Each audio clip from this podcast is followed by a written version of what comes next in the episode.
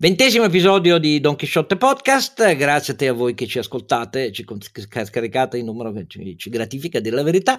Allora, eh, il, in primis l'editoriale, come al solito, su ciò che è avvenuto in Italia e in Europa eh, e mondo negli ultimi giorni e poi un approfondimento. La domanda è cosa ci possiamo attendere davvero dalla riforma della pubblica amministrazione? Nel PNRR dovrebbe essere uno dei pilastri fondamentali, hanno parlato in questi giorni il ministro Brunetta, il ministro Giovannini, noi lo faremo in maniera critica per tentare di darvi una visione a lungo spettro di quante cose bisognerebbe cambiare, senza nessun pregiudizio verso il mondo pubblico e con un grande esperto che noi amiamo molto, un dirigente pubblico eh, locale che fa grande attività anche di comunicazione e di divulgazione pubblica su questi temi, Luigi Oliveri.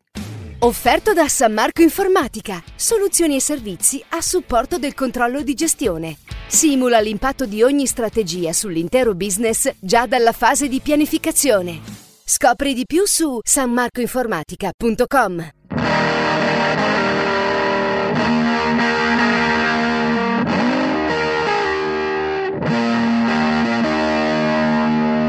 E la voce mia è Don Chisciotte Oscar Giannino e insieme a lui, come in ogni episodio, lo scalpitante, tonitruante, ronzinante Carlo Alberto Carnevale Maffè e il saggissimo Sancio Panza.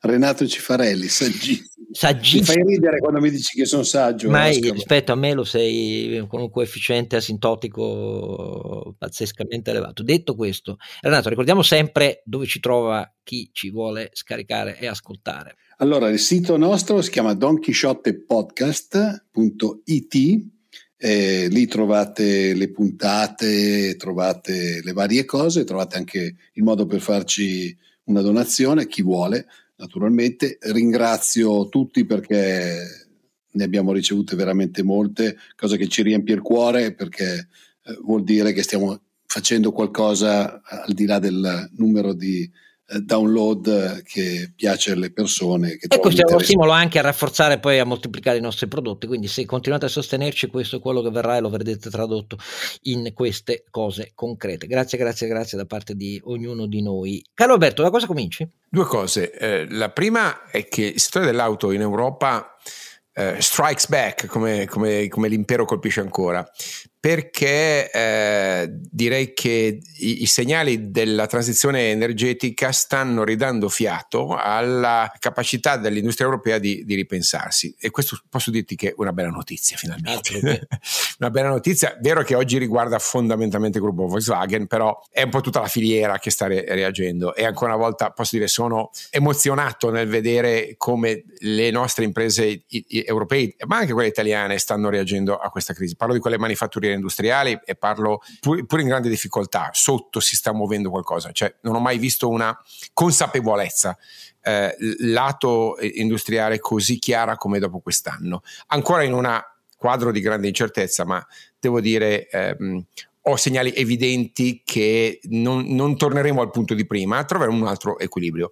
Equilibrio che non trova la politica invece, perché la decisione di eh, sospendere il eh, vaccino AstraZeneca è una decisione che viola i principi fondamentali di separazione tra le autorità diciamo di vigilanza, in particolare di farmacovigilanza e, eh, e appunto il governo e l'esecutivo. Una decisione, quella dei principali governi europei, che non fa onore all'Europa, eh, ma non in quanto istituzione. Eh. L'Europa anzi L'unica istituzione europea meritevole è l'EMA e ha, e ha tenuto botta fino, fino, ad oggi. Le istituzioni nazionali invece o sono state colluse o state piegate a, eh, alla paura, alla mancanza di leadership della politica. E mi spiace che abbia toccato eh, i tre grandi paesi europei che dovrebbero essere guida di questa evoluzione, che invece sono stati eh, un, eh, un simbolo di confusione, di cultura di poco rispetto della scienza eh, e con l'idea di dare il segnale di protezione dei cittadini in realtà hanno dato segnale di confusione e di carenza di leadership. Scusami, e quindi diciamo, diciamolo chiaro, in primis per quello che ci riguarda, questo giudizio a cui io mi associo, e credo anche Renato, riguarda anche certo. i nostri Speranza e Draghi. Diciamolo chiaro. Sì, sì, diciamolo chiaro. Io no, sono molto. La Merkel. Mm. Ma, ma, secondo me è partito da Merkel e, e, e, e si, è, si, è, appunto associato Macron. Ora mm, non, non, non, ci sono. È chiaro, il principio di precauzione, di precauzione non può essere applicato così. Questo è una violazione del principio di precauzione perché il principio di precauzione si fa eh, in presenza di dati, non in assenza di dati. In assenza di dati bisogna privilegiare il rapporto rischio-beneficio che è quello che ha fatto EMA dicendo che i rischi sono nettamente, ma di ordini di grandezza inferiori ai benefici. E questa cosa non solo non è mai stata smentita, ma non ci sono assolutamente stati i minimi requisiti di trasparenza, di comunicazione. Facciamo pure di crisis management che si richiedono in questo caso. Ora, magari sanno cose che noi non sappiamo, ma allora devono dircele. Eh, esatto, eh, esatto. Eh, allora, cioè, delle due l'una, o avete evidenze scientifiche così grandi da far pagare a tutta l'Europa il prezzo di una sospensione di un vaccino che tatticamente magari è solo quattro giorni, ma strutturalmente vuol dire incidere sul sulla compliance vaccinale, quindi avere effetti devastanti, eh, o, o, se no dovevate comunicarci in maniera estremamente chiara cosa è successo. Non avete fatto né l'uno né l'altra, mi dispiace, avete perso un'occasione di costruire la credibilità necessaria per gestire questa fase. Completamente d'accordo, Renato? Eh, no, io invece volevo parlare mh, di una cosa successa in questi giorni. Allora, per, per la ennesima volta, a fronte di strombazzamenti enormi sulla stampa, una grande azienda eh, presente sul mercato internazionale, in questo caso parliamo di Eni con, per il processo della Nigeria, viene assolta eh, sia l'azienda che le persone coinvolte, in questo caso perché il fatto non sussiste.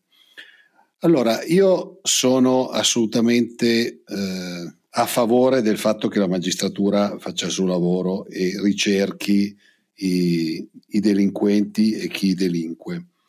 Però mi sembra che ogni tanto ci sia una tendenza in Italia, non è la prima volta che succede, era successo con gli elicotteri, se ti ricordi, cioè, capita abbastanza spesso che sulle gare internazionali la magistratura apra un faro e eh, vada a cercare dei reati, cosa che tra l'altro ci pone in una cattiva condizione dal punto di vista anche, io ne faccio più che altro una questione proprio di comunicazione perché sembriamo sempre il grande paese dei corruttori dove i giudici colpiscono le grandi aziende che vanno in giro a corrompere, eccetera.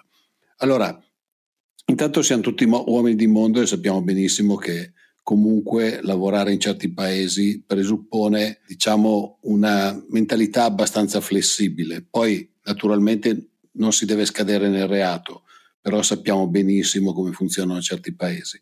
Però no, quello che non mi piace è proprio l'atteggiamento del darsi le martellate sulle dita nel mercato internazionale andando a colpire manager di grandi aziende che oltretutto poi allora, se fossero condannati, evidentemente avevano fatto qualcosa di sbagliato, ma se tutte le volte queste cose qua si, si risolvono in un nulla di fatto, qualche dubbio ogni tanto mi viene. Forse sono io che sono eh, la vedo dal punto di vista dell'industriale e non dal punto di vista del magistrato, però mi sembra che in questi casi si applichi un po' eh, quello che diceva un famoso magistrato che non sono innocenti, non li abbiamo ancora beccati. E su questo la nota di Luigi Ferrarella è uscita prima della sentenza sul Corriere della Sera, spiegava anche dal punto di vista secondo me giuridico la complessità di una materia che vede le procure andare avanti eh, con una logica, eh, data la difficoltà di assunzioni eh, di prove giudicate dal giudice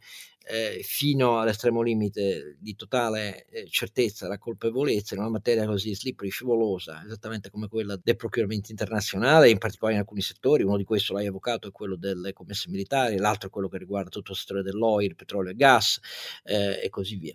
E detto tutto questo, è una delle tante contraddizioni del nostro paese, del nostro sistema giudiziario, io non, non, non do giudizi contro i magistrati, dico in questo caso che effettivamente avere la certezza probatoria quando ci sono di mezzo testimoni che solo acchiappare e portare in aula o con dichiarazioni giurate che abbiano effetto sul giudice è molto più complicato eh, che altrimenti forse dovrebbe indurre eh, ad altri criteri. Ma ordinamentalmente il giudice, mi, il magistrato titolare dell'accusa mi direbbe che nel nostro ordinamento questo non è affatto possibile, quindi lui fa quello che ritiene e poi ci pensa il giudice. L'effetto è però di processi che per anni gravano molto su alcune nostre imprese nei nei settori internazionalizzati più delicati dal punto di vista del, di, delle prassi commerciali diffuse in vasta parte del mondo. questo è un, un, problema vero e serio. Altri paesi su questo hanno criteri diversi, cioè mettono l'interesse nazionale davanti, però anche quello è molto discutibile, Renato, è molto discutibile. Quello no, no, no, ma io infatti non ho detto, cioè non è che apprezzo i tedeschi o altri paesi che magari chiudono un occhio, anzi eh, tutt'altro, però il, il, vero grande problema è di come poi... Andi, cioè io vado in giro poi a fare, cercare di vendere i miei prodotti Italia a dei privati senza fare aggiudicazioni internazionali, eccetera. Quindi in una situazione completamente diversa, però ti guardano con la faccia del tipo te lo qua, sono arrivati quelli poco trasparenti. Poco nel... trasparenti e raccomandabili. No, no, certo, ho capito eh. perfettamente. Allora, io faccio solo un'osservazione che riguarda il lavoro. Il decreto in arrivo eh, nei prossimi giorni, il decreto sostegno, presenterà l'ennesima proroga, ma con novità sul divieto dei licenziamenti, perché c'è una novità di una proroga eh, che è, è fino a luglio che riguarda più o meno tutti, ma da, da, quel momento invece la proroga è solo per le imprese che non hanno accesso alla CIG ordinaria e alla CIG Covid, quindi ha un meccanismo di tutela selettiva diversa e l'intenzione è da fine ottobre basta con questo meccanismo, perché nel frattempo il governo deve definire la riforma degli ammortizzatori universali delle politiche attive del lavoro eh, perché deve partire con l'attuazione PNRR dal primo gennaio dell'anno successivo. Eh, è realistica questa assunzione? Sì, a, a, patto però che non si segua quello che il ministro Orlando aveva appena annunciato, e cioè che su politiche eh, attive del lavoro e ammortizzatore sociale, avendo lui nominato la commissione di revisione del reddito di cittadinanza, che per due anni non è stata nominata, l'ha nominata di corsa, naturalmente non ci sono le imprese, ci sono solo accademici ed esperti con una sensibilità di un certo tipo, per così dire, eh, e che quindi la modifica del reddito di cittadinanza, che non funziona per le politiche attive del lavoro, e poi ammortizzatori sociali eh, universali, mh, basati sulla rioccupabilità e politiche attive del lavoro basate sulla rioccupabilità si facevano in un bel tavolo eh, a cui il governo aveva convocato le regioni che hanno competenza sulla formazione e gli sindacati. Le imprese non esistevano. Allora, questo mi sento di dire che le imprese hanno eh, riservatamente e vigorosamente protestato. Eh, Orlando sa che deve sentire anche loro, però il problema non è sentire anche le imprese. Me, eh, me di questo non frega niente, a dire la verità, del rito, delle sali, eccetera, eccetera eccetera. Il problema è che bisognerebbe assumere la stessa energia con cui si è cambiato marcia col piano vaccinale prima dell'incidente su AstraZeneca, cioè coinvolgendo nel piano vaccinale tutte le risorse private, strutture, enti possibili in Italia per accelerare al massimo la vaccinazione. La stessa cosa di fronte a un milione di eh, poveri assoluti in più nel 2020 e a mezzo milione di eh, inoccupati in più, di disoccupati in più, dovrebbe portare il governo a capire che deve mettere tutti chiusi come si faceva a Viterbo quando c'era il conclave, non era più a Roma, eh, dei cardinali. Si scoperchiava al tetto e si usciva di là solo quando su ammortizzatori universali e politiche attive del lavoro, quanto in più devono pagare le imprese, ma per quali risultati, perché di questo si tratta, le imprese devono pagare in più per l'assegno di ricollocazione, per i contratti di espansione, ehm, con politiche attive del lavoro in cui ci siano anche i privati accreditati dentro, le APL e non solo i centri pubblici, e, e buttare la chiave fino a che non si arriva a una cosa in poche settimane. E poi di lì il governo decida pure, ma se non andiamo avanti con un criterio di massimo coinvolgimento e responsabilità, stabilizzazione di fronte ai dati tragici della società italiana su poveri e disoccupati, io temo che non ne usciamo. Prendiamo solo tempo in riti di consultazioni separate, bla bla bla. Almeno così la penso io e vedremo naturalmente. Ora il primo approfondimento sulla riforma della PA.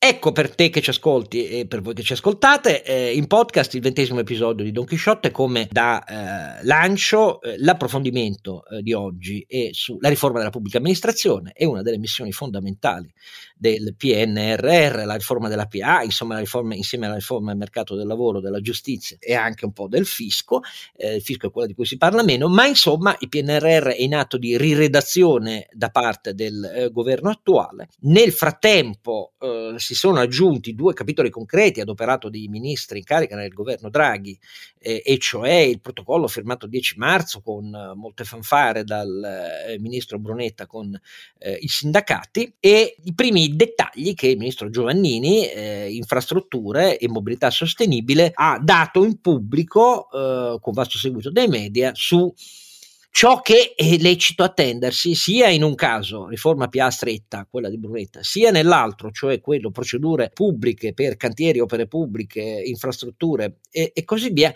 ci aspetta nel PNRR in realtà, perché dovrebbe essere quello la sperimentazione, il banco di prova di, speriamo, procedure ordinarie nuove e diverse per tutta la PA, cioè non si tratta di distinguere tra riforma della PA eh, in tempi lunghi e quello che si fa nel PNRR. La modalità richiesta dalla Commissione europea è quella di considerarlo la sperimentazione delle riforme eh, poi vere in entrambi eh, i settori, in generale nella pubblica amministrazione e nelle procedure pubbliche italiane. Allora, per approfondire questo tema, un eh, ospite che ne sa, non è che ne sa, ne mastica, ma insomma professionalmente lo sa perché è un dirigente pubblico, che chi ci conosce, segue negli anni, ha già sentito più volte eh, quando eravamo nelle diverse radio e che contribuisce con il suo blog eh, e i suoi interventi anche su altri blog nel dibattito pubblico pubblico su tutti questi temi, cioè Luigi Olivieri, che io ringrazio eh, di essere con noi oggi. Buonasera, grazie a voi.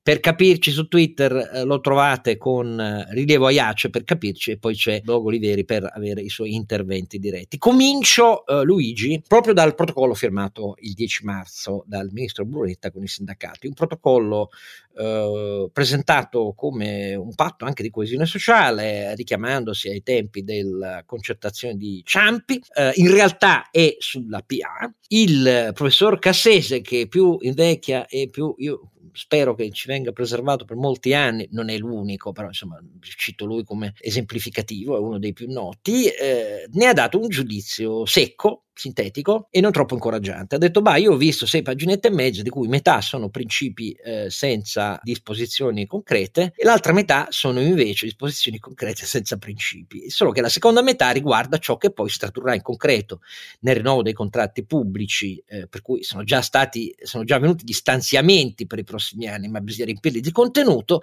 Ma secondo me, ha detto il professor Cassese, non è stato un metodo eh, molto giusto. In primis perché bisognerebbe guardare all'output della PA, cioè eh, la modalità, l'efficacia, la metrica per eh, i servizi eh, prodotti per tutti i cittadini, per i contribuenti, per i residenti e per le imprese. E poi perché, eh, ancora una volta, sembra che la riforma della PA sia innanzitutto una questione per chi ci lavora dentro. Ottimo l'idea di dare un segnale energico sul rinnovo dei contratti pubblici, perché dopo un'estate passata a dire che erano i privati che non li volevano rinnovare, poi in realtà quello più arretrato è il comparto pubblico, però insomma la riforma della PA è un'altra cosa. Allora, siccome nella parte dei principi, Luigi, ci sono i principi che poi sono quelli del PNRR già prima redazione del governo Conte, cioè materie delicate su cui in questi anni è stato quasi impossibile registrare novità, valorizzare il merito nella PA, quindi significa metriche di produttività differenziata, quantomeno per unità di PA non parlo anche solo individuali, premiare e formare competenze digitali perché c'è bisogno di questo nella PA, una logica di misura eh, della qualità dei servizi offerti eh, con metodologie comparate che abbiano anche ranking, e standard internazionali e così via. Sono obiettivi, eh, per carità, uno non può caricare le braccia e dire ci siamo, però poi come si faccia davvero lì non c'è scritto nel patto. Allora, io ti chiedo un giudizio generale e poi qualche dettaglio per farci capire tu come la prendi questa cosa. Allora, la diagnosi mi sembra uh, assolutamente pertinente. Eh, nella realtà i principi vanno bene perché poi sono esattamente quasi gli stessi principi di cui si discute da anni, dalla stessa riforma eh, diciamo, portata avanti dal ministro Brunetta quando all'epoca, parliamo del 2009, era già ministro nel, nel precedente governo uh, Berlusconi. Quindi le tematiche alla fine sono sempre lì perché sono irrisolte sostanzialmente, altrimenti parleremmo evidentemente di qualcosa di diverso. C'è secondo me appunto un problema mh, di eh, porsi non più l'obiettivo generale, il titolo, manca da quell'epoca, dal 2009, esattamente quello che hai detto tu prima, cioè manca il come, come si fa? Perché il problema della uh, riforma, un, non credo soltanto della pubblica amministrazione, parlo di questo che è quello che conosco meglio, ma penso di qualunque organizzazione, va affrontato non partendo dalla fine, ma partendo dall'inizio, perché il merito, a mio avviso, deve essere una conseguenza di un'azione. Il merito, cioè, va a misurare i risultati dell'azione. Ora, noi abbiamo in questo momento tutto un dispositivo normativo, tutto un apparato normativo che ci dice come programmare. nella riforma Brunetta si parla di ciclo della performance, non stiamo eh, ad entrare nei dettagli, ma insomma dice che all'inizio dell'anno occorrerebbe definire eh, degli obiettivi generali mh, da uh, uh, ottenere. Eh, vengono indicati chi sono i soggetti chiamati a programmare e a verificare, vengono indicati anche dei soggetti esterni, gli organismi indipendenti di valutazione che dovrebbero collaborare sia alla stesura dei programmi, ma soprattutto poi, come si capisce, alla valutazione. Manca il cosa. Cosa? Cioè il, il problema è di individuare qualche output eh, eh dell'attività. Eh, ci ha provato eh, Pietro Ichini in un articolo un po' critico sempre proprio nei confronti della, della, dell'iniziativa eh, del ministro Brunetta, eh, ha ipotizzato Ichino, no, bisognerebbe cominciare a porsi il problema, per esempio, di misurare, io mi occupo di mercato del lavoro, quanti eh, assegni di ricollocazione su quelli previsti saranno effettivamente erogati. Ecco, ha ricevuto qualche critica perché è un po' forse tayloristico, fordiano questo modo di intendere, ma tuttavia eh, il, il, problema è proprio questo, eh, cercare di individuare gli elementi che costituiscono la uh, realizzazione del servizio. In questi principi che sono esposti nel patto, oggettivamente non si ha l'idea di come si possa arrivare a questo e si parte sempre dalla fine. Valorizzo il merito, ma il merito di cosa?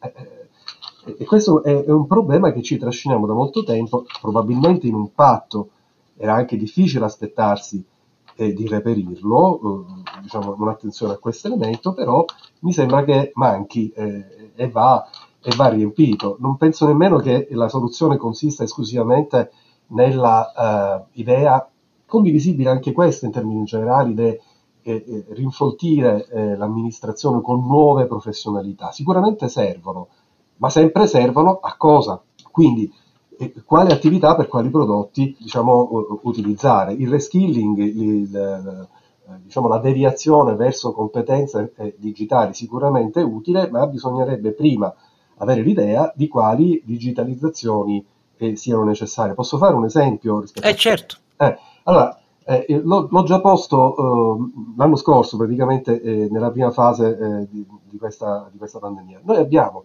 nella pubblica amministrazione una serie di norme che impattano anche sul codice dei contratti, che riprendono discipline generali anche del diritto civile e riguardano la stipulazione dei contratti.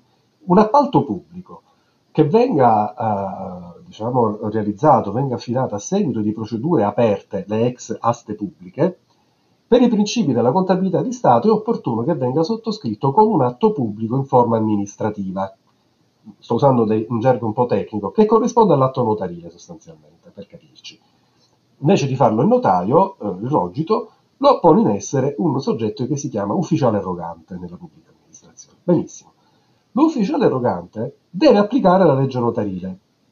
Ora, la legge notarile è del 1913, non mi sembra che fosse del tutto diciamo, in linea a quell'epoca con internet, con la digitalizzazione, con la firma digitale, con la possibilità di fare meet attraverso eh, sistemi come Zoom e queste robe qua, giusto? È, è evidente. E quindi prevede questa legge che l'atto pubblico sia uh, redatto alla presenza dei soggetti che sottoscrivono insieme con l'ufficiale erogante. Ora, è proprio così difficile che prima si eh, di pretendere la digitalizzazione si i, i, modifichi la logica operativa e si consenta, ovviamente agendo sulla legge, che la sottoscrizione di contratti possa avvenire anche da remoto utilizzando le tecnologie digitali, perché altrimenti di questa firma digitale cosa ce ne facciamo?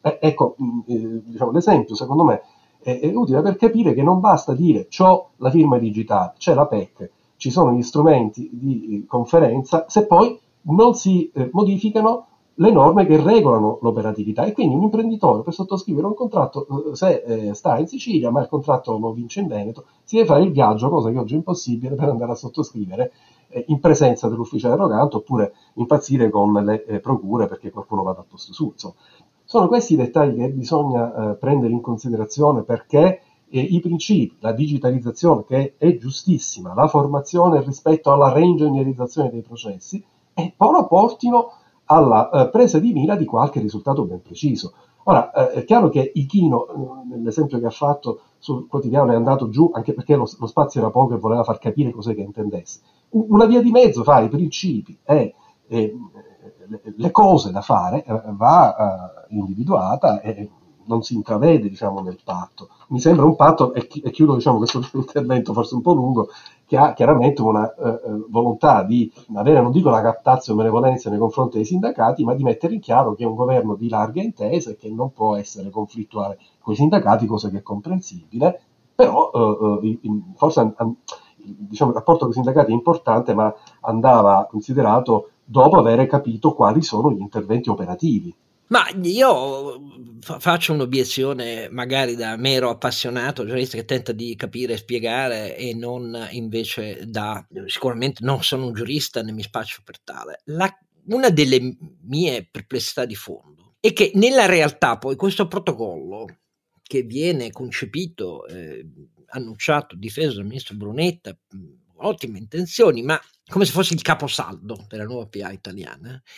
Ecco, io ho delle difficoltà a capire e quindi chiedo a Luigi Vero di mm, sanare i miei gap eh, di apprendimento, perché non riesco a capire eh, come ciò di cui parleremo da questo momento in avanti, cioè procedure diverse eh, della PA, questo poi riguarda ogni settore, eh, riguarderà come facciamo adesso un approfondimento sulle infrastrutture, ma riguarda per, per esempio la scuola, l'università, la giustizia eh, e così via. Procedure diverse, metriche per queste procedure diverse che sono di risultato ma anche metriche di valutazione di efficacia delle unità del personale pubblico e che però comportano nella sedimentazione infinita degli atti pubblici italiani chiare indicazioni di riordino delle norme, da cui conseguono anche tempi rapidi, perché questo chiede il PNRR con metriche precise, per cui queste nuove disposizioni entrino in vigore e producano risultati, perché questa è la cosa che bisogna scrivere nel PNRR, dicendo anche in che trimestre dei cinque anni lo devono produrre. E come questo sia concepibile farlo con gli atti di indirizzo che adesso il governo darà all'ARAN per il rinvio della stagione contrattuale pubblica, perché queste materie qua, in realtà hanno un presupposto perché nei contratti ci siano gli strumenti che le attuino nella valutazione di carriere, formazione, eh, premi di produttività individuali per unità eh, di eh, ehm, impiego pubblico nel triennio contrattuale prossimo. Ma in realtà hanno il fondamento in tutto ciò che non può essere negli atti di indirizzo del contratto pubblico, perché hanno a che vedere con, con l'attività normativa secondo le diverse fonti del diritto, cioè una pletora, eh, per intervenire in queste materie, da cui consegue che poi la PA deve avere modalità diverse. Forse mi sbaglio io, è troppo no, razionalista. Non ti sbagli, è proprio così, cioè sono due piani distinti. Eh, il contratto eh, regola eh, la disciplina del rapporto di lavoro, che in qualche misura ha un link con le attività da svolgere, perché appunto eh, parte del salario, quello di produttività, per capirci, deve essere legato al conseguimento eh, eh, degli obiettivi, alla meritocrazia. Punto, ma questo è il link. Dopodiché dietro ci sta appunto tutta la reingegnerizzazione, la definizione delle procedure, la definizione delle modalità operative e del cosa fare, che è invece lasciato alla legislazione, lasciato all'organizzazione, non al rapporto con i sindacati. La conseguenza sul rapporto di lavoro sono oggetto eh, chiaramente della, eh, delle, relazioni, delle, relazioni, sindacali, ma la scelta operativa eh, sta, eh, è responsabilità di governo e responsabilità eh, amministrativa, quindi sono assolutamente due piani distinti. infatti partire da, diciamo, dalla, dalla, dalla contrattazione ha destato qualche perplessità perché eh, contrattiamo su cosa? Cioè, il, eh, questo è, è, è, l'avere, il dare qual è? A, a, qualcuno sfugge. Per mitigare un pochino il discorso è anche giusto considerare che stiamo parlando di una contrattazione a triennio come sempre già scaduto, eh, perché sia chiaro, perché eh, il triennio doveva essere il eh, 19-21, il 21 insomma è già partito e difficilmente i contratti si avranno entro il 21 a mio avviso, ma comunque. Luigi, io volevo farle una domanda, perché molto spesso si, eh, allora da non tecnico naturalmente, eh, molto spesso si legge poi sui giornali, si leggono le, le, polemiche, almeno a livello locale, del fatto che i premi vengono dati poi a pioggia perché vengono sempre raggiunti sia dai dirigenti che dai, dagli operatori, eccetera. Ma io faccio un po' fatica ogni tanto a capire come vengono stabiliti eh, gli obiettivi nella pubblica amministrazione, nel senso che tutte le volte si dice sono stati raggiunti ma non, non ci dicono mai quali sono. Mi fa un esempio di un obiettivo di un ufficio della pubblica amministrazione, tanto per capire come poi vengono scelti? Allora, ci posso, faccio degli, dei, degli esempi, eh,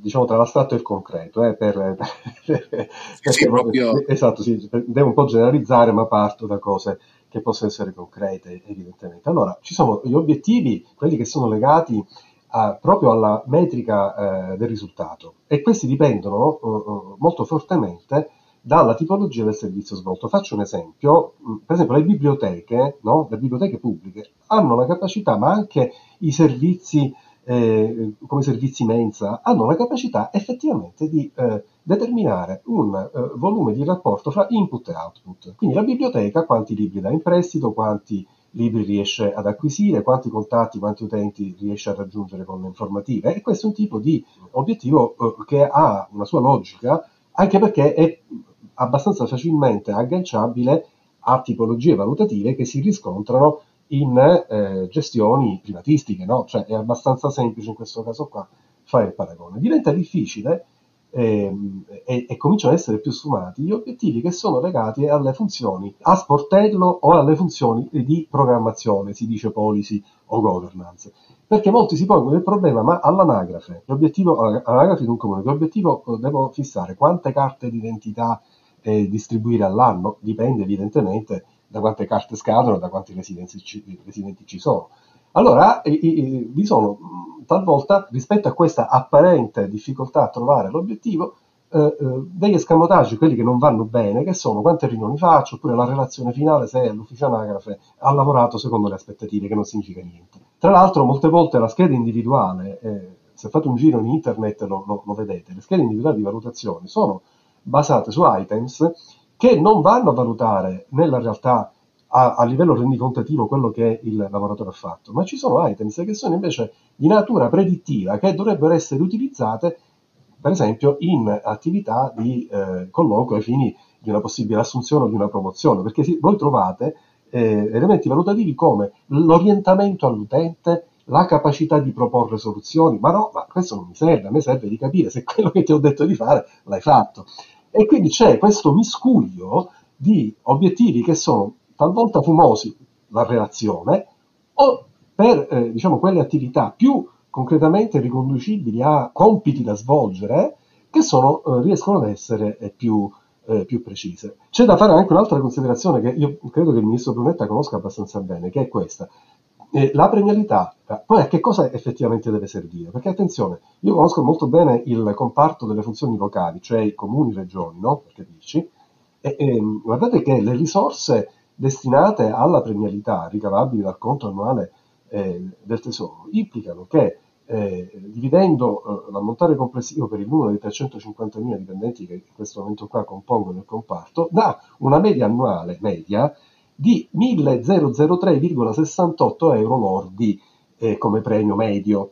È poco, cioè c'è tutto questo impianto anche di programmazione per poi distribuire una somma che eh, alla fine forse eh, si risparmia eh, eh, se, se, lo fai con metodologie più sintetiche. Bisognerebbe anche cominciare a vedere quando è il caso di distribuire le risorse. Molte volte nel privato sono connesse a eh, incrementi eh, diciamo del fatturato che vadano oltre le previsioni, nella pubblica amministrazione in realtà c'è eh, anche eh, la, la, questione che vengono predeterminate le risorse, ogni anno si costituiscono i fondi della contrattazione, l'importo è quello, non è connesso, non è connesso ad un risultato di ente, no? è predeterminato e quello poi si ripartisce. Eh, ma eh, su questo adesso facciamo uh, una breve interruzione e, e riprendiamo subito uh, con Luigi Oliveri perché riparto proprio di qua.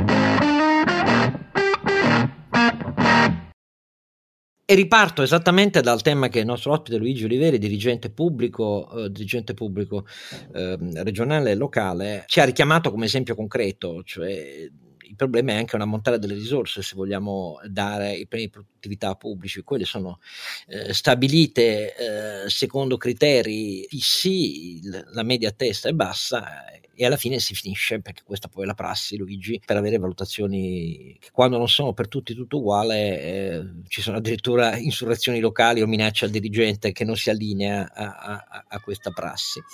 Però Faccio uh, un altro esempio di un altro comparto, perché è il comparto su cui il eh, neo ministro alle infrastrutture e alla mobilità sostenibile eh, Giovannini ha dichiarato di più su ciò che ci aspetta nel comparto con il PNRR e eh, un'amplissima intervista, per esempio, di oltre una pagina sole 24 ore, eh, dalla quale io a dire la verità n- non ho capito molto, non ho capito molto perché tutti i punti che puntualmente, punti puntualmente, sì, allitterazione, eh, gli sollevavano i colleghi del sole 24 ore, avevano risposte, ma insomma, un po' generiche, a volte mi sembrava escapismo un po' alla Udini, perché stiamo parlando, per capirci, anche l'esperienza degli ultimi anni, eh, cioè le opere oltre 50 milioni bandite dal 2017 eh, a oggi, eh, oltre 90 eh, per 25,2 miliardi di, cantieri, di opere cantierabili in gara, beh su 96 eh, ne sono arrivate di queste alla fase produttiva è solo il 12,3% per 635 milioni, quindi il problema è evidente del collo di bottiglia, resta evidente malgrado tutti gli interventi, iniziano con la legge obiettivo, ma poi ogni governo è intervenuto su questa materia, conosciamo la, il calvario del codice degli appalti, l'ANAC, i rilievi del Consiglio di Stato, ce ne siamo occupati, le riscritture diverse ce ne siamo occupate negli anni, ma alla fine non ne siamo venuti a capo. E quando su questi temi ci sono venute domande concrete nell'intervista, io non ho capito la risposta. A dire la verità non, l'ho, non l'ho molto capita. Aspettiamo, vediamo, ci sono molte competenze per valutare, giudicheremo caso per caso se il commissario è la risposta no, opera per opera eh, e così via. Dall'altra parte, eh, Luigi, le imprese dicono ma cioè l'ANCE soprattutto in questo caso, l'Associazione Nazionale Costruttori, dicono ma a noi ci basterebbe già alcune, ci, non più di 5 punti concreti, delle risposte concrete, se attuate alcune delle misure che sono già nell'ultimo decreto semplificazioni e che non hanno avuto eh, attuazione. E negli esempi concreti eh, che fanno eh, si entra ovviamente nella materia delle procedure d'appalto e così via. Eh, per esempio, invece di estendere sempre di più eh, l'applicazione di clausole derogatorie eh, per chi può partecipare alle gare, magari per, con intesa sovranista o magari per soglia di fatturato, applicare le sole clausole europee di esclusione dalle gare al recepimento obbligatorio, punto. E questo già avrebbe effetti di segmentare in meno eh, chi partecipa alle gare. Ma poi alcuni punti che sono molto delicati perché loro dicono perché non pensare anche all'applicazione eh, dei reati d'abuso d'ufficio per superare il blocco della firma. Io sull'abuso d'ufficio ho enormi obiezioni personali, eh, però sono attendo di sapere come la pensi tu, oppure ancora l'obbligo di, di avvio dell'azione del responsabilità erariale eh, in caso di inerzia e mancata attuazione dell'articolo 8 del eh, decreto semplificazioni. E cioè mi sembrano cose concrete in realtà per chi conosce poi la materia e sa quante differenze, conferenze di servizio abbiamo nel nostro ordinamento, perché uno pensa che ce n'è una, no, non ce n'è una, ce n'è una pluralità, e sa quanto complicato è eh, avere, a, arrivare a un progetto esecutivo approvato senza obiezioni impugnative mi sembrano risposte molto elusive. Magari mi sbaglio io. La perfezione non è di questo mondo, ma che ne pensa Luigi Urivelli? Allora, eh, ammetto che anche io non ho molto capito eh, dove che volesse arrivare il ministro, ma magari è rimasto sulle sue perché all'inizio è, ed è stato leggermente criptico, diciamo, ecco questo, ma, ma magari è un limite anche mio, insomma, di non aver inteso. Le proposte che fa l'ANCE sono sul piano, eh, a mio avviso generale, eh, mirano bene, poi il dettaglio ovviamente può essere più o meno condivisibile. Sostanzialmente l'ANCE cosa dice, l'Associazione Nazionale Costruttori? Propone di fare un'opera eh, michelangiolesca. Sappiamo che secondo Michelangelo eh, eh, diciamo, il pezzo di marmo contiene dentro di sé la forma, non c'è altro che da levare quello che è in più. Ecco, noi dobbiamo fare, secondo me, nell'attività degli appalti in generale per tutta la pubblica amministrazione, lo sfoltimento di ciò che è in più. Il nostro codice dei contratti, ma l'apparato complessivo, e io per l'apparato complessivo metto anche le norme in deroga, evidentemente, perché appesantiscono, appesantiscono il sistema e creano eh, percorsi tortuosi differenziati rispetto al modello europeo che consta di un'ottantina di articoli e chiuso lì. Noi abbiamo eh, un codice che ha 200 e passa articoli, eh, tutte le eh, linee guida dell'ANAC, poi i decreti attuativi, ne parliamo, e tutte queste storie. Allora, eh, eh, una scelta appunto saggia è quella di riferirsi, almeno per le opere sopra soglia, allo stretto eh, richiesto dalla disciplina comunitaria. Esatto, è, è, proprio un modo di semplificare davvero, ma non tanto l'agire, il, il tentativo di comprendere quello che viene da fare. per esempio, noi abbiamo in Italia appunto sette diverse tipologie, eh, quelle previste dalla legge sul procedimento amministrativo, perché poi in realtà sono ancora di più, eh, conferenze di servizi. Perché? Ma perché? Perché cioè, si parla conferenze di servizi per semplificare, ma poi lo moltiplichi per 7, la, la semplificazione si viene a perdere. Abbiamo l'obbligo di eh, portare avanti tre livelli di progettazione. Eh, eh quella che un tempo era la progettazione preliminare, quella definitiva e quella esecutiva. Anche qui perché non, non è imposto dalle direttive, dalle direttive europee. E poi c'è tutto il problema del passaggio eh, continuo delle, delle, competenze, delle sovrintendenze, di, di, dei vari soggetti addetti alla, alla verifica paesaggistica, che per carità di Dio ci vogliono, ma appunto andrebbero risolte con una conferenza a eh, una, un unico modello che si supera una volta per sempre. Quindi diciamo che il compito vero, bisogna avere il coraggio di eh, sfoltire anche, e qua sono un po', eh, un po' malizioso, ma lo devo dire, anche a costo di apparire che si tolgano eh, dire, fette di posizione di forza e di potere di, a, a, carico di qualche soggetto, insomma, che è bene che a, ciascuno rinunci a qualcosa, insomma. Ogni riferimento a qualche autorità eh, non è proprio del tutto casuale. No, non è casuale, perché oh. vuole capire. Anche perché una delle obiezioni di fondo è che intervenire sulle semplificazioni questo nel dibattito pubblico italiano è stato fortissimo e a proposito proprio dell'autorità di cui parli, eh, significava spalancare le porte all'illegalità, uh, alla malavita organizzata che ricicla i soldi, alle aziende che partecipano ai subappalti ma non sono in regola con i contratti e quindi questa obiezione ha finito per in realtà appesantire, oh, per carità è legittimo, viviamo in Italia, non è che dico di no, però ha significato n- nelle deroghe complessive un peso molto rilevante, almeno questa è stata la mia impressione, forse mi sbaglio Luigi.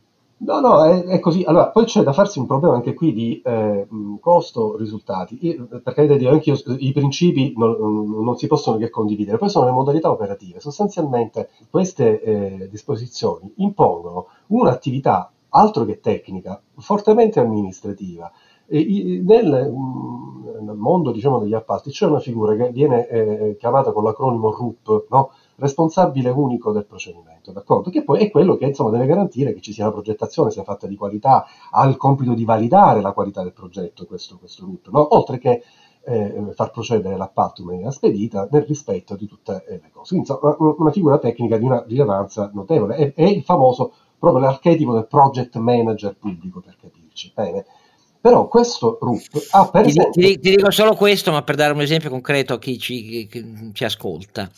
Negli anni eroici non molto lontani, eh, non sto parlando di decenni fa, quando nel solo perimetro della città metropolitana di Roma con i suoi municipi c'erano 52 diverse stazioni appaltanti, alla fine il responsabile unico del procedimento non era nemmeno individuato in figure di dirigenti, soprattutto nei municipi, ma in figure di funzionari di fronte ai quali la generalizzazione che io non amo mai contro il dipendente pubblico la responsabilità dice ma io, firmo, io finisco in procura qua ecco cioè era una roba che derivava da come era organizzata la cosa non dalla propensione al timore di fronte all'alternativa di delinquere del esatto. funzionario pubblico esatto questo stavo dicendo perché oltre alle difficoltà tecniche operative vabbè, che fanno parte di, come dire, del bagaglio di chi svolge questa funzione poi c'hai un sacco di adempimenti che sono burocratici per esempio, bisogna per fare la gara aprire il CIG, il codice identificativo della gara. Questo CIG va aperto ma deve essere anche chiuso, cioè devi andare continuamente in questo programma che si chiama Simog a caricare i dati sul fatto che la data l'hai fatta, quando l'hai fatta, come è finita, ok? Ora, sono delle robe che eh, alla fine sono un carico amministrativo nei confronti una figura tecnica. Anche qui bisogna allora intendersi sulla questione della eh, svolta della pubblica amministrazione attraverso le figure professionali tecniche.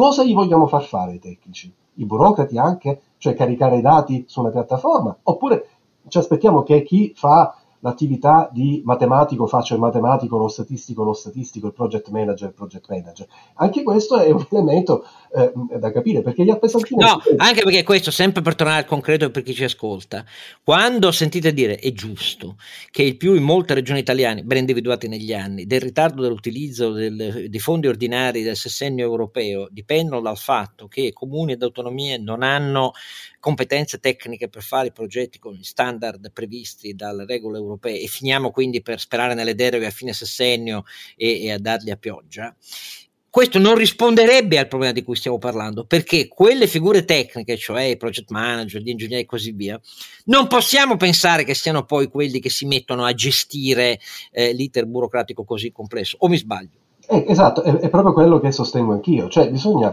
allora capire qual è il peso operativo di alcune eh, attività che sono, diciamo, adempimenti, so, stiamo semplificando, è chiaro, ma insomma c'è veramente una fortissima uh, azione eh, meramente adempimentale. Eh, eh, il quesito da porsi, l'obiettivo da vedere è la differenziazione fra l'adempiere e il funzionare. Noi siamo qui per adempiere o per svolgere azioni, per ottenere appunto risultati, perché l'adempimento è, consiste nel fatto che io continuo a scrivere elementi, dati, pubblicazioni, tabelle, ce ne sono tantissime ormai nella normativa. Questo implica non tanto la questione della paura della firma, che, sulla quale io ho qualche perplessità perché secondo me non è tanto un problema di paura della firma, è in, come dicevi tu, intortamento, cioè sente, le persone si, finiscono, come possiamo dire, in un gorgo in cui non è che non firmano talvolta perché ne hanno paura, ma perché viene a sfuggire esattamente il momento in cui devo firmare e cosa devo firmare. Cioè, è, diventa davvero complicato perché eh, troppe eh, robe da caricare, troppi elementi da uh, verificare comportano necessariamente, ehm, comportano necessariamente ritardi. Per esempio, eh, eh, al punto 8 eh, dell'ANCE, no? l'articolo 8, eh, che è riferito a, a precedenti articoli. Eh, ora, le procedure in deroga dovrebbero durare 2, 4 o 6 mesi eh, per, per, velocizzarle, questo è scritto diciamo nelle... Ecco, no, non è ancora chiaro in dottrina, in giurisprudenza, qua, quando partono i 2, i 4 o i 6 mesi.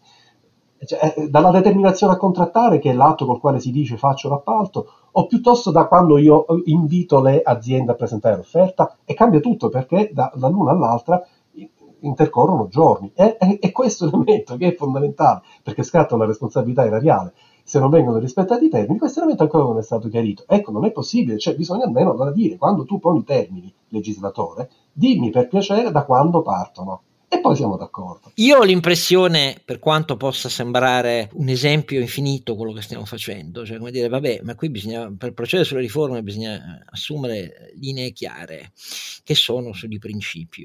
E e, virgola, no.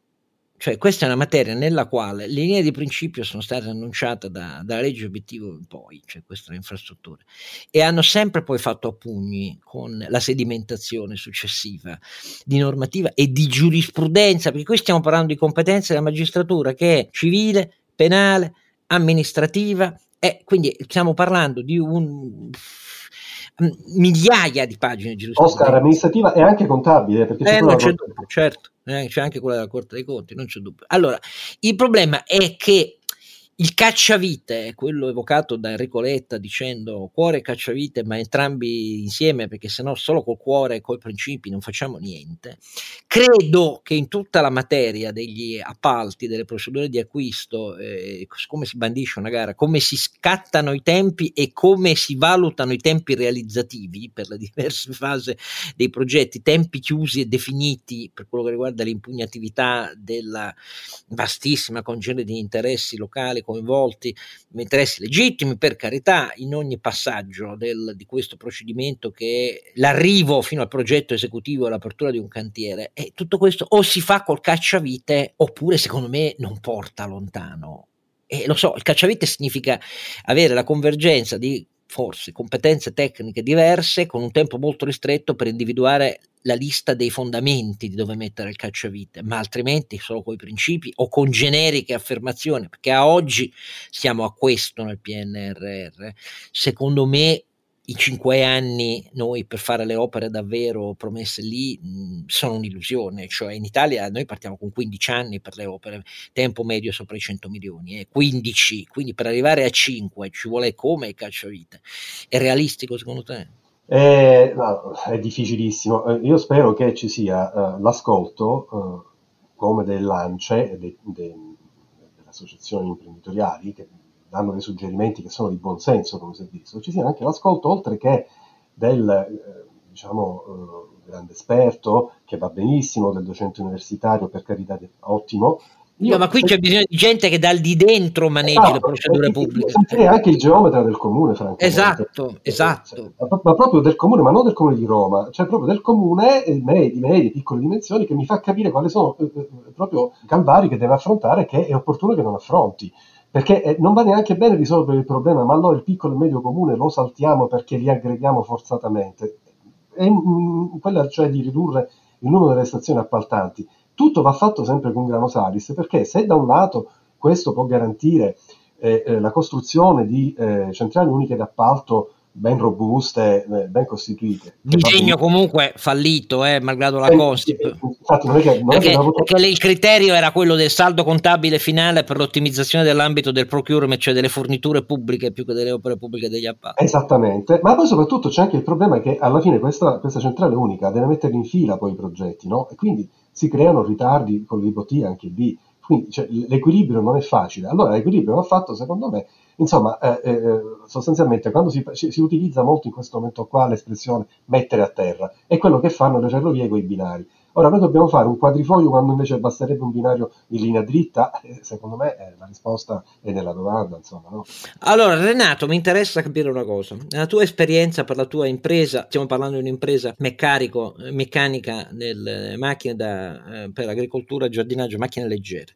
Nella tua esperienza, hai visto in questi anni concretamente tempi più brevi e realizzi più efficaci di quello che nel tuo comprensorio territoriale di imprese meccaniche, eccetera, eccetera, era l'attesa dell'amministrazione, diciamo così, quella che vi faceva da front-end, cioè quella dei comuni delle, della provincia in cui stai, che è una delle più disastrate d'Italia per le infrastrutture viarie, come è noto. Hai visto miglioramenti, Renato? Ah, come dici tu, io vengo dalla provincia di Pavia, allora fai conto che a Vigevano stanno facendo un ponte che è arrivato credo tipo a due terzi ed è fermo da un ponte su, cioè noi abbiamo il problema in provincia di Pavia che abbiamo Ticino e il Po, quindi abbiamo due grandi fiumi da superare e dovunque tu debba andare devi superare i fiumi. È fermo credo da tre anni, cose di questo genere. Allora, una cosa però volevo dirla, perché stavo ascoltando con molto interesse quello che diceva Luigi. Allora, non facciamolo tanto facile, cioè io non voglio farla facile perché tenete conto che anche nelle imprese private i più grossi problemi ce li abbiamo nella pianificazione, ad esempio, dei nuovi prodotti. Cioè, nessuno di noi riesce a fare una pianificazione esatta di quando riuscirai a fare il nuovo prodotto, perché così come in, un, in un'opera pubblica tu puoi trovare magari qualcosa che non ti aspettavi di trovare, quando fai i nuovi prodotti magari ti trovi delle cose che non funzionano, delle cose che ci sono da rifare, eccetera, eccetera. Quindi, cioè, all'interno delle aziende che fanno molti progetti, ci sono delle risorse che sono importantissime di gente che fa project management, segue i progetti, è capace di fare eh, procurement eh, fatto in un certo modo, eccetera, eccetera. Cioè, perché poi qui la mettiamo sempre facile del tipo, eh, bisogna farlo, mettiamo il commissario, facciamolo, no? Allora, se uno immagina quello che c'è dietro a un'opera pubblica, no? Cioè, ognuno di noi più o meno, cioè ognuno, diciamo, moltissimi nella vita hanno ristrutturato un pezzo di appartamento no? o di casa, dei genitori, la vecchia casa dei genitori. Hai presente cosa vuol dire? Cioè, ognuno di noi si è scontrato poi con il muratore che non arriva, l'elettricista che ha fatto il tracciamento sbagliato, tutte queste cose qua. Allora, moltiplichiamolo per un'opera fatta su un'estensione magari di decine di chilometri, dove, delle, dove ci sono già delle cose, eccetera, eccetera, diventa difficilissimo. No? Allora, io non ho visto un miglioramento, anzi ho visto un peggioramento negli ultimi anni, ma io ho visto un peggioramento perché mi sembra che si sia disinvestito sulla capacità dell'ente pubblico di fare project management, perché semplicemente è diventata una questione burocratica e non una questione cioè, mi viene quasi da dire di core business, no? Cioè il core business dell'amministrazione pubblica alla fine qual è? È quella di fare gli investimenti e fare le infrastrutture che ci servono e dare i servizi agli utenti. Vedi, vedi, vedi, Renato, quando tu dici burocratica, è, è, è, la classica, è la classica perché è inveterata, è una tradizione, non ti sto criticando. Obiezione che il mondo produttivo italiano fa alla pubblica amministrazione. I burosauri. Io credo invece che Luigi ci abbia spiegato io di questo sono convinto da anni, eh, da quando me ne occupo un po' di più approfonditamente. Io cerco di capire, no, non insegno a nessuno, però il problema è se la PA finisce perché un ordinamento nel tempo prende una linea evolutiva sempre più caratteristica nel senso dell'adempiere, cioè l'adempimento formale, non la propensione del funzionario, del dirigente pubblico a, a, a esercitare il suo potere in quanto potere di veto. Però se la sua funzione diventa, perché l'ordinamento così l'ha spinto a diventare, adempiere e non, tra virgolette, fare, come si dice con un verbo per semplificare, ecco, allora il problema non è la burocrazia, è che ci sta in testa, cioè chi non ha la testa per capire che dopo decenni eh, bisogna equilibrare diversamente, premiare diversamente, selezionare diversamente, ma quello che conta sono innanzitutto le procedure, devi smontare e rimontare le procedure dell'adempiere se vuoi ottenere il fare. È una sintesi forse sbagliata di quello che dice Luigi Oliveri da anni, però lo chiedo a lui, è una sintesi sbagliata. Vabbè. Io mi sono sbagliato nel, probabilmente nel, nel frasario imprenditoriese, per così dire. No, Luigi, la, sintesi, la sintesi la condivido, cioè è la cassetta degli attrezzi che conta, evidentemente poi conta anche quello che è capace di utilizzare gli attrezzi, adesso non, non, non dobbiamo evidentemente trascurare questo tema, quindi poi la misurazione di chi è più capace, di chi è in grado, evidentemente va fatta, ma se a me mi si dà la cassetta degli attrezzi per riparare un motoscafo, invece devo riparare un'automobile, eh, qualcosa, eh, in qualche difficoltà vado, insomma. E questo, questo, tema è, è, evidente, ma poi c'è, secondo me, nella specifica materia degli appalti, una, una presunzione. Io ho conosciuto un grande dirigente mh, dell'epoca che ha lavorato eh, per tanto tempo anche a fianco ai ministeri, Petrangeli Papini, e che diceva uno degli errori più clamorosi che il legislatore insiste a fare è quello di eh, normare pretendendo che il progetto sia l'esatta, precisa, identica fotografia di come verrà costruita l'opera. Non è possibile perché appunto ci sono margini, come diceva Renato, eh, di errore, ma eh, vanno gestiti. Allora non puoi immaginare di fare eh, tutta una struttura, eh, una, una sovrastruttura progettuale che sia a prova di bomba, perché comunque l'imprevisto... Sì, è irreale. Eh, cioè, non è possibile. Allora bisogna invece attrezzarsi per flessibilizzare l'esecuzione nel momento in cui si, si svolge. Guardate che, come avete visto, l'ha chiarito la Banca d'Italia, eh, la, la lunghezza della durata del, degli appalti non sta nella fase della gara, che è quella che invece viene sempre presa di mira, perché incide per il 20% anche meno. I problemi enormi sono dati dalla progettazione, perché se io devo progettare in fretta e furia, progetto male e poi lo, lo pago al momento dell'esecuzione. Al momento dell'esecuzione poi le varianti, proprio per la storia purtroppo antipatica che c'è in Italia, eh, le varianti sono una grandissima difficoltà e vengono sempre guardate col sospetto che è fatta apposta per, capito, eh, eh, trovare una remunerazione altra rispetto a quella che vi dovrebbe essere e quindi siamo in un cul-de-sac. E poi io ci aggiungo un'ultima considerazione che riguarda Renato proprio il contributo che dovrebbe venire eh, dal mondo dell'impresa e della finanza eh, privata.